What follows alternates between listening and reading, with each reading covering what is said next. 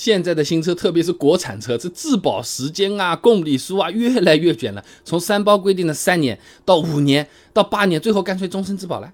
哎，有的车型啊，厂家虽然没有提供终身质保，但是 4S 店为了把车卖得好，哎，销售也可能跟我们讲，现在能定，马上去去跟经理商量，送你一个终身质保怎么样？哎，那这个终身质保到底值多少钱？那先说结论，如果是十几万的车子，终身质保大概能值个五千块钱左右，不知道和你想象中有没有偏差啊？一汽大众举例子，速腾这个车子，如果我们直接买一个终身质保，它价格就写的四千九百九十九。那这个整车的意思呢，就是发动机、变速箱以及其他的配件，哎，比如说是传动系统啊、电子元器件啊，都包含在里面了啊。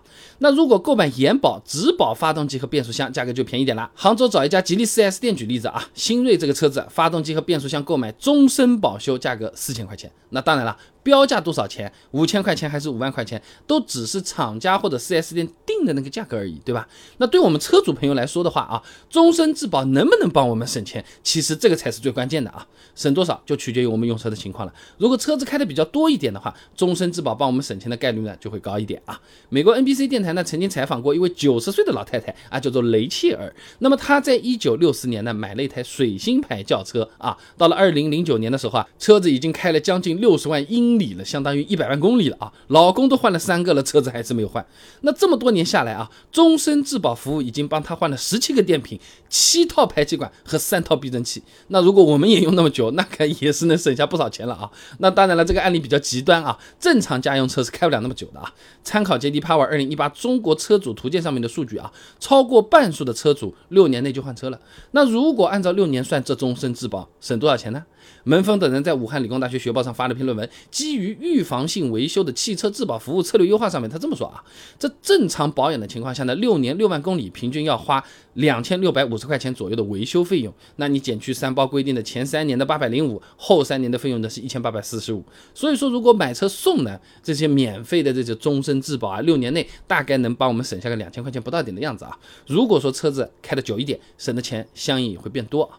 那有的朋友听到这里说了，你还是没讲到重点。这这终身质保基本上都要求你到店里面保养的，你保养比外面贵，多花的钱算上去，你还到底能不能省啊？那就拿我们前面提到的这个速腾举例子啊，要享受终身质保就有两个要求：保养要在 4S 店做，保险要在 4S 店买啊。杭州一家一汽大众的 4S 店举例子啊，速腾的小保养费用七百五十块钱。那如果出去做保养，价格确实要便宜不少的。以我家自己备胎说车自营品牌的机油价格为例啊，四升的价格全合成的啊。一百五十八块钱，你算上滤芯和工时，每次小保养三百块钱，全合成最好的机油了啊！那六年六次小保养算下来，相比外面 4S 店，总共要多花两千七百块钱左右了。那这么看下来啊，光保养这一块多花的钱就已经超过终身质保能够省下来的钱了。如果再算上保险，那在外面更便宜啊，还有返现嘞。那么终身质保不但不能省钱，反而是更费钱了。那就算是买车的时候免费送的。六年左右的时间，也会让我们在 4S 店多花八百五十五块钱，甚至更多啊！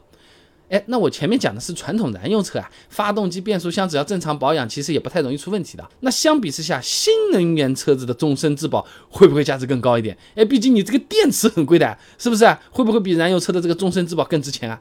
不一定。哎，从数据来看啊，新能源厂家在质保上面的支出会更低。哎，参考这个 Warranty Week 的数据啊，特斯拉的索赔率常年保持在百分之一点一左右，比福特和通用这些传统车企的百分之两点九啊，它还更低嘞。那这个数据啊，我们普通消费者是不太体会得到啊。但我们可以看到的是啊，新能源车购买延保的价格它就比燃油车低啊。你比如说宝马官方的延保服务里面，电动 iX 三的延保价格就比普通燃油 X 三的是要便宜的。那为什么呢？实际上啊，新能源车除了电池以外，三电终身保修包含的电机和电控。都不太容易出问题啊！就拿电机来说了好啊，明远亮在哈尔滨工业大学有篇硕士论文的，哎，电动汽车驱动电机寿命预测及可靠性测试方法的研究上面他这么说啊，这电动汽车电机的可靠度啊一般较高，电机的寿命特别长，哎，可以持续运行超过两万个小时。你按照平均每天开一个小时的车来说啊，这个电机可以用五十四年，哎，就和我们手机有点像了。你用久了，除了电池会越来越不耐用，其他的一般是不太会坏的，对吧？